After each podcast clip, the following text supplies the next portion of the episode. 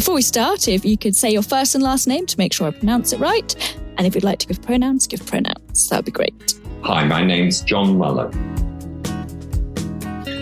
Hello, and welcome to Shelf Healing, UCL's Bibliotherapy podcast. I'm your host, Rebecca Markwick. Our guest today is Professor John Mullan. Professor Mullan gained his PhD at Cambridge and was a research fellow and lecturer at Cambridge colleges before moving to UCL in 1994. He has been a professor since 2005 and in 2016 was appointed Lord Northcliffe Chair of Modern English Literature.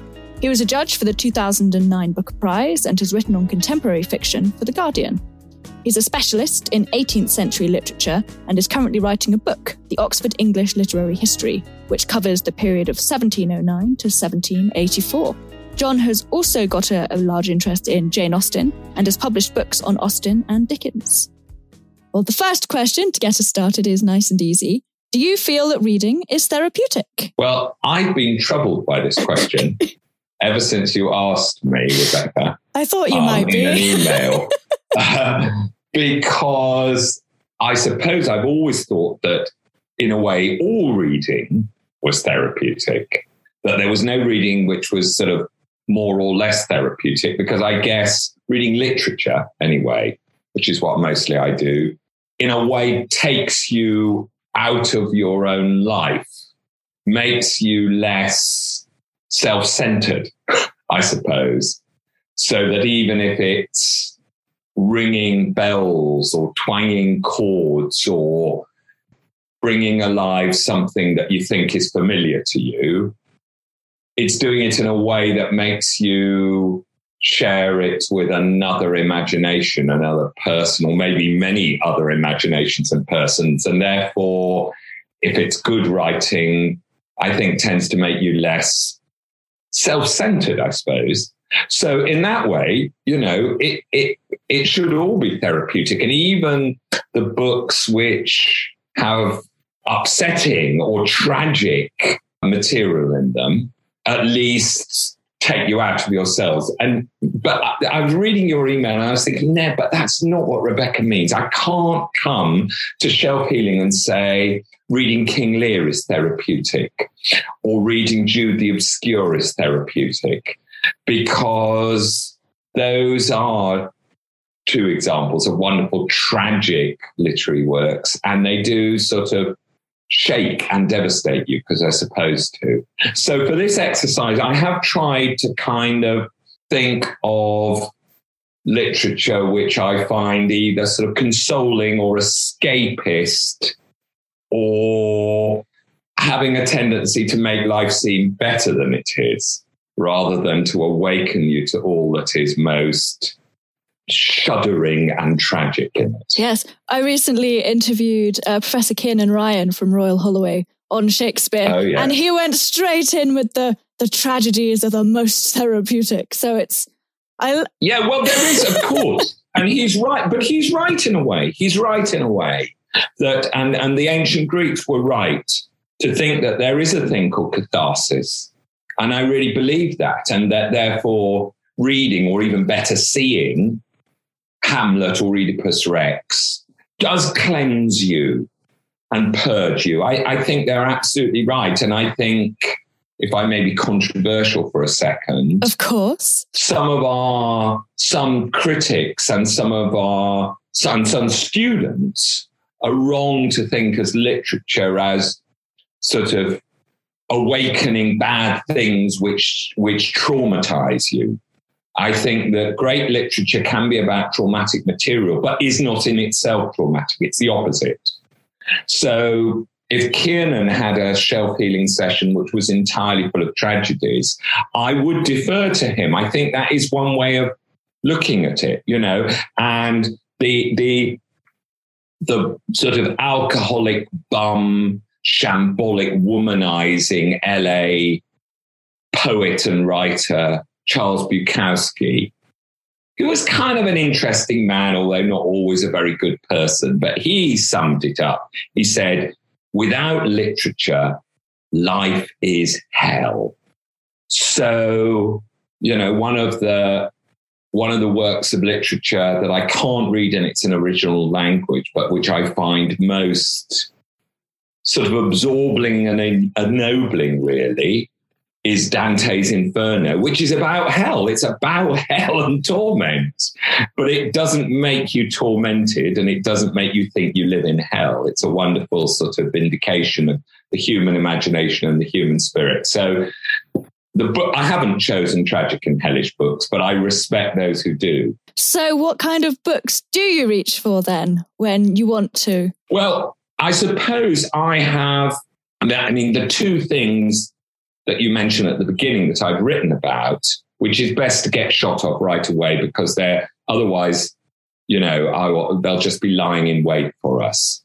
Which are my two favorite novelists, and they're the two novelists that I've most recently written books about, are great places to go to not just soothe the soul, but actually to remind you how absurd life is rather than how terrible and that's Jane Austen and, and Charles Dickens.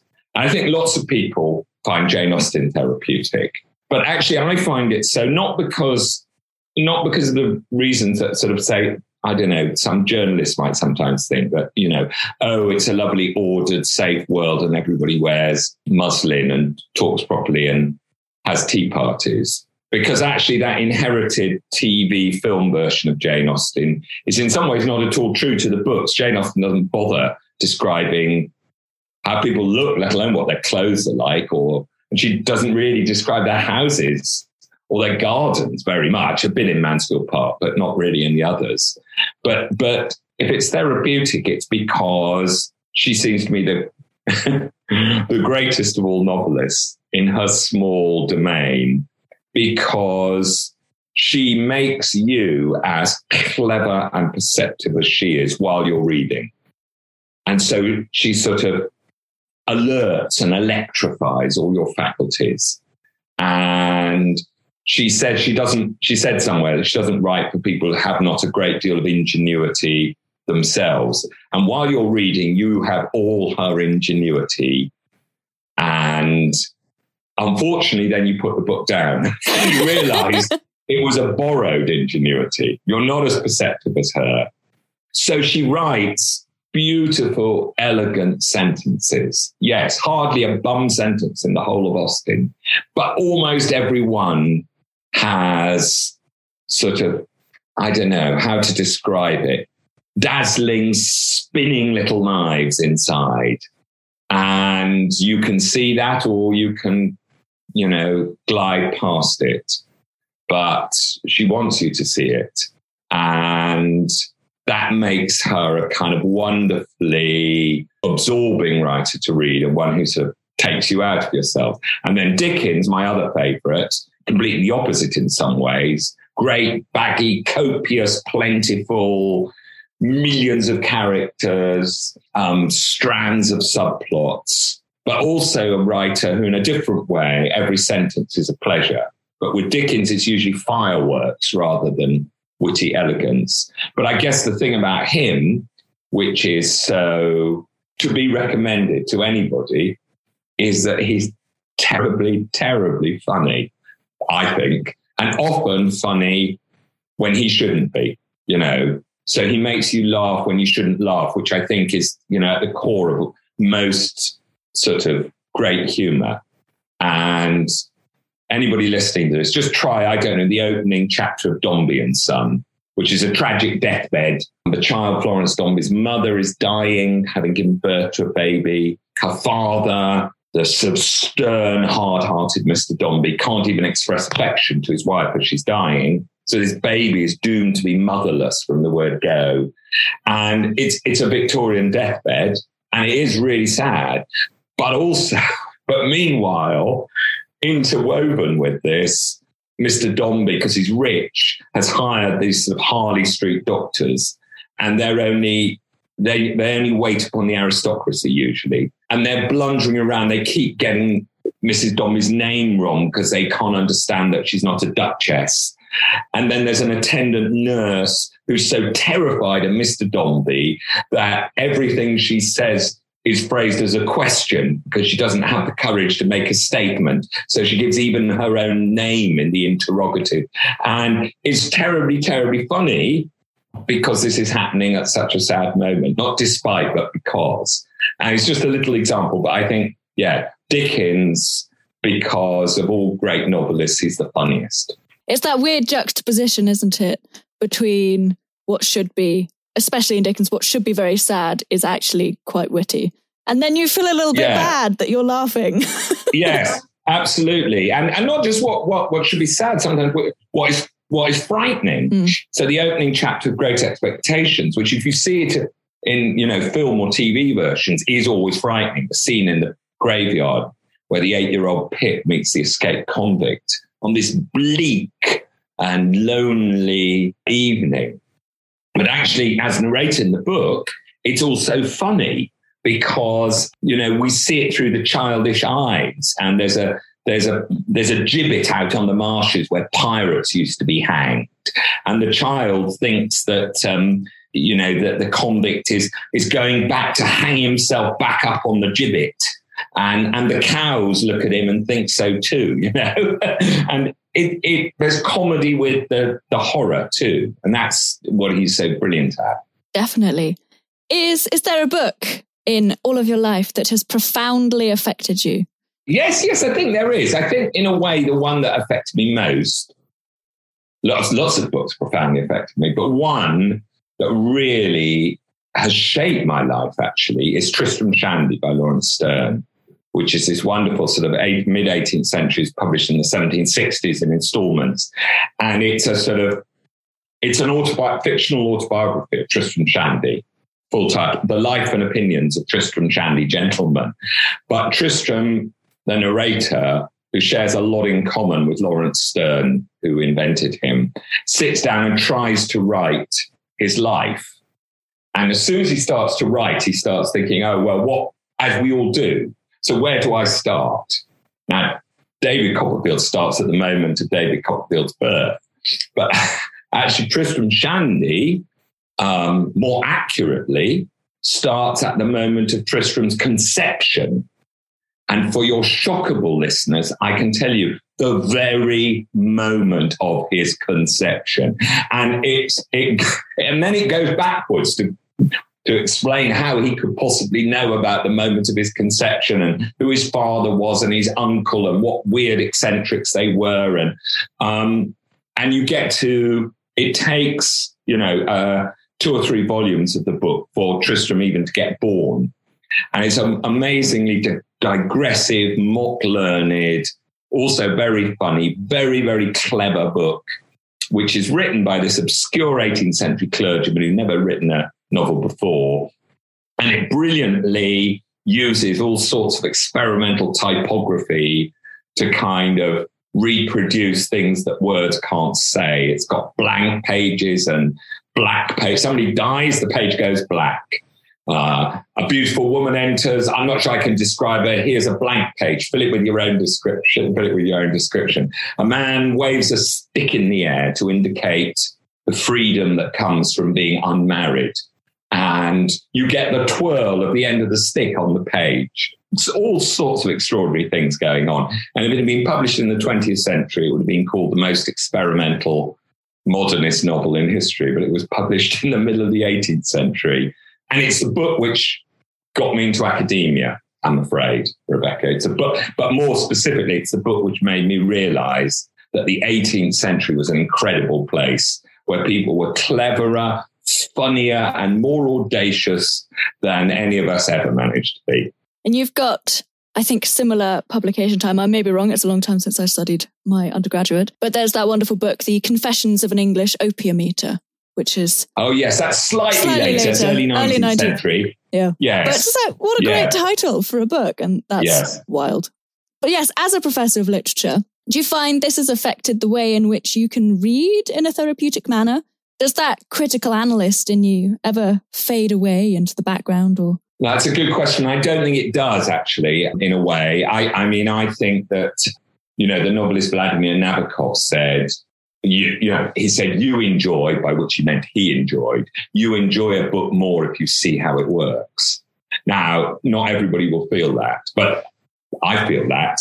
So, so for instance, you know, I, um, I found myself during lockdown reading, you know, what you might call very escapist, some very escapist books. Because, I mean, we weren't going out, we weren't doing anything. I got bored with TV. So actually, I did, I think, like quite a lot of people, I think during the pandemic lockdown, I read a lot more just for fun or diversion than I would normally. And amongst other things, I read, I, I enjoyed detective novels, whodunits, thrillers. So I read some Agatha Christie and P.D. James. And, but when I read those, I mean, Agatha Christie, I, I really enjoy Agatha Christie. But as I read it, the pleasure for me it, it is that although it's stylistically not particularly wonderful and it's psychologically quite simple, you know, it's not Middlemarch. However, the plotting is really clever and the use of sort of yeah, the the plotting, and particularly I find I'm fascinated by her use of chronology of times and dates.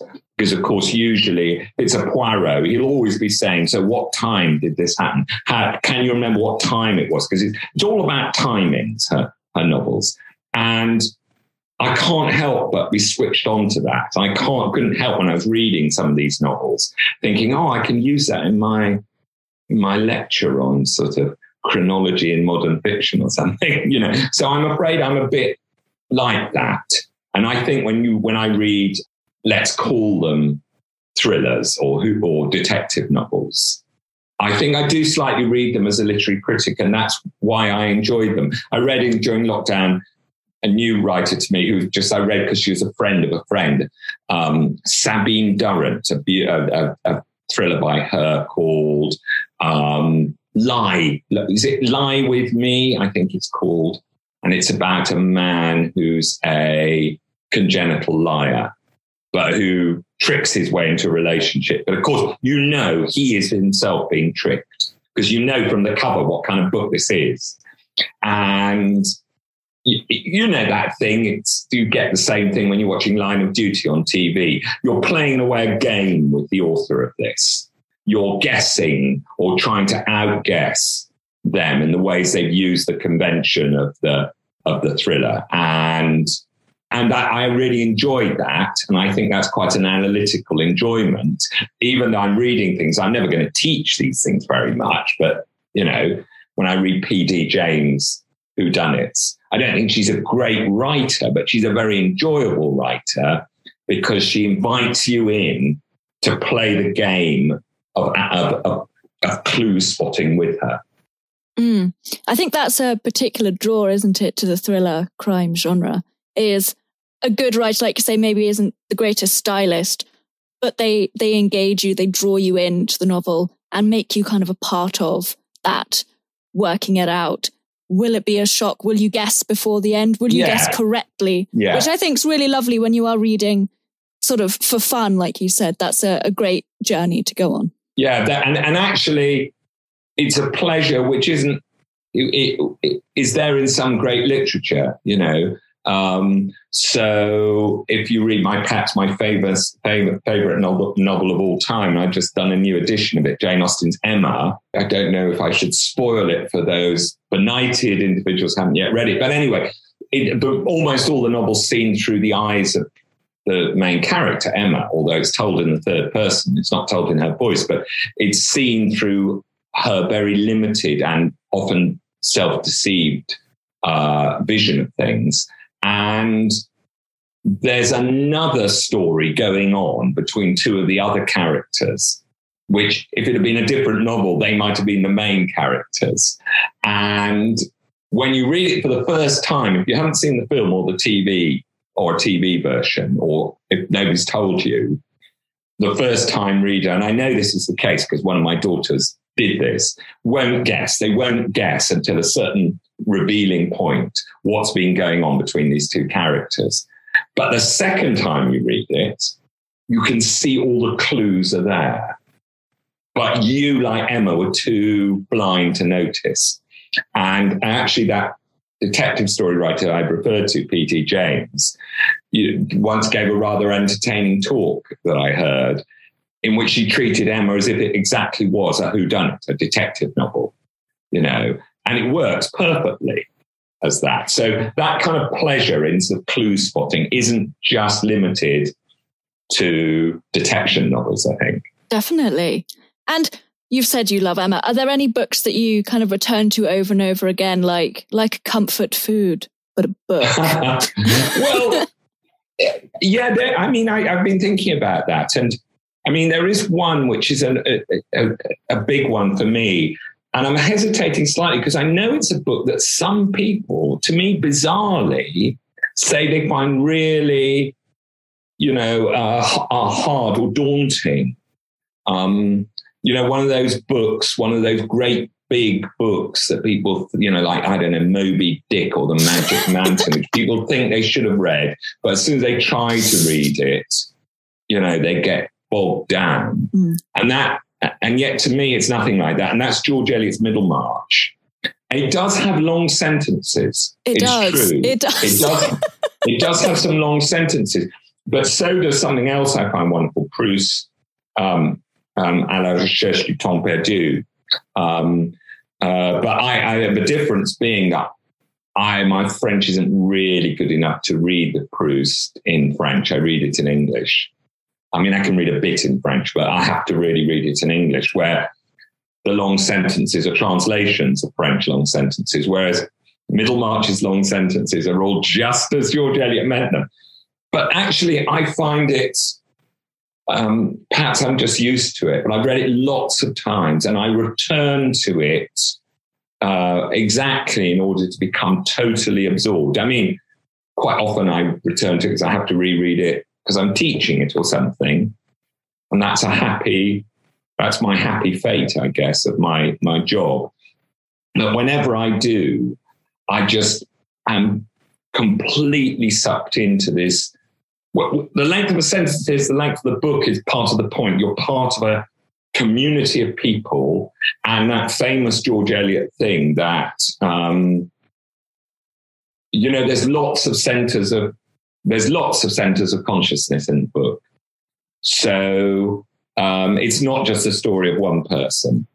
There are at least sort of seven or eight main characters whose fates are equally important and their stories are kind of elaborately entangled in this place, Middlemarch, this imagined place. And, um, you know, Virginia Woolf famously said it was, you know, the only novel for grown up people. And by which I think she meant something like, you know, no, there are no villains, no heroes, no heroines. Everybody is, to use a word I use far too often in life, complicated. Everybody's complicated. And there's room for endless psychological subtlety and contradiction. And, it, you know, it's absolutely wonderful. Um, and it, it's not all happy at all. There's comedy in it. And there's, there's some, there's a sort of happy ending for one of the main characters. But, but because it's George Eliot, it's about ordinary people's lives. So even tragedy is muted or qualified. And you just inhabit other people's lives in a way that I think no other novel that I've come across makes you do. Maybe Tolstoy does it a bit, and you know something like Anna Karenina. Um, but yeah, maybe those those two. Anna Karenina is is tragic though, whereas Middlemarch is about a kind of life that anybody can recognize. Yeah. I managed Middlemarch once and I, I have not tackled. Wow. I haven't had the courage to go at it again because, like you said, it's so engaging. I, I'm a multiple book at one time reader. So you cannot do that with Middlemarch because Middlemarch itself is, like you said, there's seven or eight characters with their own different stories that are entangled. That takes yeah. up all of your brain space for me at yeah. least. I can't be reading Middlemarch and seven other books. I, I'd have to read Middlemarch all in one. That's no, that's very true. I agree. I think you absolutely have to. You need to take it off, and perhaps at a time when you're actually able to give it a good old hour or two every day, rather than just ten minutes before you fall asleep. Mm. You've written lots of books, and we've talked about some of them. Do you find that writing is therapeutic? And if you do, you can say no. If you do, is it therapeutic in a similar way as when you read things, or is it a different type of therapeutic? Ah, oh, is writing therapeutic? I, I, I think I think I I do find it so. I mean, first of all, because if I'm writing something which is, especially if it's going to have to be published, it's incredibly absorbing. You have to really concentrate. So suddenly three hours have gone and you didn't give a single thought to whatever it was that was upsetting or worrying you before you sat down. So whatever was upsetting and worrying or worrying you hasn't gone away, but it went away for that time. And perhaps that's therapeutic. But also, yeah, I enjoy, I enjoy writing. And when I now, I, I hesitate to say this because it's hubristic, but I'll try it anyway. When I started off in my academic career, I probably wrote things in order to try to impress people to get them to give me jobs really. I mean that's that's what you do when you're a young a- academic and you know you're looking for your next job or for promotion or whatever it is. And i don't do that anymore and i write I mean, the last two books I've, I've written on Austen and on Dickens were, I hope they were reasonably scholarly, but they were designed to be readable and I hope enjoyable even by people who just like Austen and Dickens. They don't have to be students. They don't have to have exams, let alone be doing PhDs. And these weren't books which were particularly aimed at other academics either. In fact, I was reconciled to the fact that some of my some my other academics might find quite irritating um, because they're very because they're designed to be readable. And and so that is quite in, you know that is enjoyable. And in that sense possibly yes therapeutic because I'm writing to share my enjoyment of the the writers I'm writing about and and I'm trying to do that in my own writing you know, and not always successfully, but but but that's what I try to do. So I, yes, I, I think I, I I think that I feel better after I've done it if it if it's worked, if I think it's worked. Yeah. You've written many books on specific authors and their works, as we've mentioned, Austen and Dickens most recently. Do you find that the research reading that goes into that is therapeutic at all? Or is it a very different experience when you're reading for research as opposed to reading for pleasure? Well, I think it depends what kind of research it is. I think reading other academic criticism, which perhaps isn't really what I would call research, is often gruesome. Not always, um, but it's if, if you're tapping into a writer who shares your own enthusiasm but knows more than you, that's great. But a lot of academic literary criticism is really badly written, I think. And that's taken me a while to sort of to to realize that. And I'd include some of the things, you know, I wrote in my early part of my career. So that aspect of research isn't particularly enjoyable. But for instance, when I was writing my Dickens book, I did quite a lot. I spent quite a lot of time looking at the manuscripts of some of Dickens's novels, and which are mostly in the art library of the Victoria and Albert Museum, um, and which he preserved quite carefully and left to his friend John Forster, who left them to the museum. And that is quite sort of quite hard work. The manuscripts are very difficult to decipher. And that's one of the reasons you have to look at them in the flesh, as it were, because if you look at them online, you really just can't see them at all, however good your screen, however pixelated, however minutely pixelated. But I did, yeah, that is really absorbing because you're sort of, you know, uh, you're watching genius in action, really. Gosh, if only we had a Jane Austen's manuscripts, but anyway, or Shakespeare's oh, manuscripts. Wouldn't they be amazing? Yeah, yeah. Oh, but we've got Dickens's, almost a lot of them. And so that is, yeah, that is absolutely fascinating and, and pleasurable. Mm. And as a professor at UCL, you look at quite a wide range of eras of novel. Do you ever approach these differently depending on when they were written? Do you go for those 18th century novels with a slightly different, more, as you said earlier, that they're brilliantly modern and experimental and enjoyable? When you're then looking at a modern contemporary novel, do you, do you come at it with a kind of a different frame of mind that perhaps affects how you read? Yes, I suppose I do. I suppose I do come at it with a different frame of mind, but it's very it's difficult for me, I think, to analyze that because I'm so used to. I'm so used to say reading books from the past, and in my in my academic work, I mostly read books from before the 20th century, let alone before the 21st century. So I'm lucky in a way. I don't get, I think I'm lucky that I'm used to being able perhaps to sometimes see my way round preoccupations that writers had because of the times they lived in, maybe. And I'm aware of this sometimes when I'm teaching undergraduates who have to be helped, you know, to, not to judge writers always by standards of, of, you know, the standards of their own day. But then equally, when I read, when I read novelists who are writing now, perhaps I am less forgiving if they are, if they resort to certain stereotypes about people from particular classes or women or particular countries or you know, it's much less easy to put up with that when the novelist has had every reason to be more enlightened.